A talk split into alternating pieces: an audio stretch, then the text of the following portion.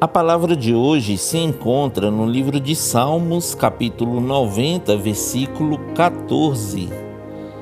Sacia-nos de manhã com a tua bondade, para que cantemos de júbilo e nos alegremos todos os nossos dias.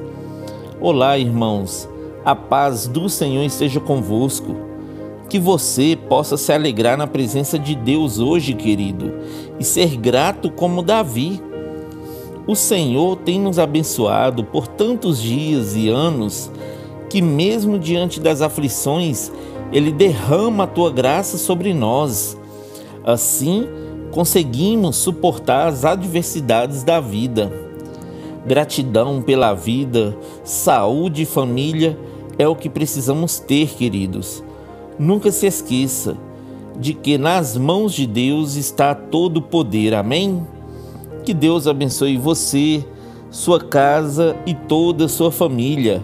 E lembre-se sempre, você é muito especial para Deus.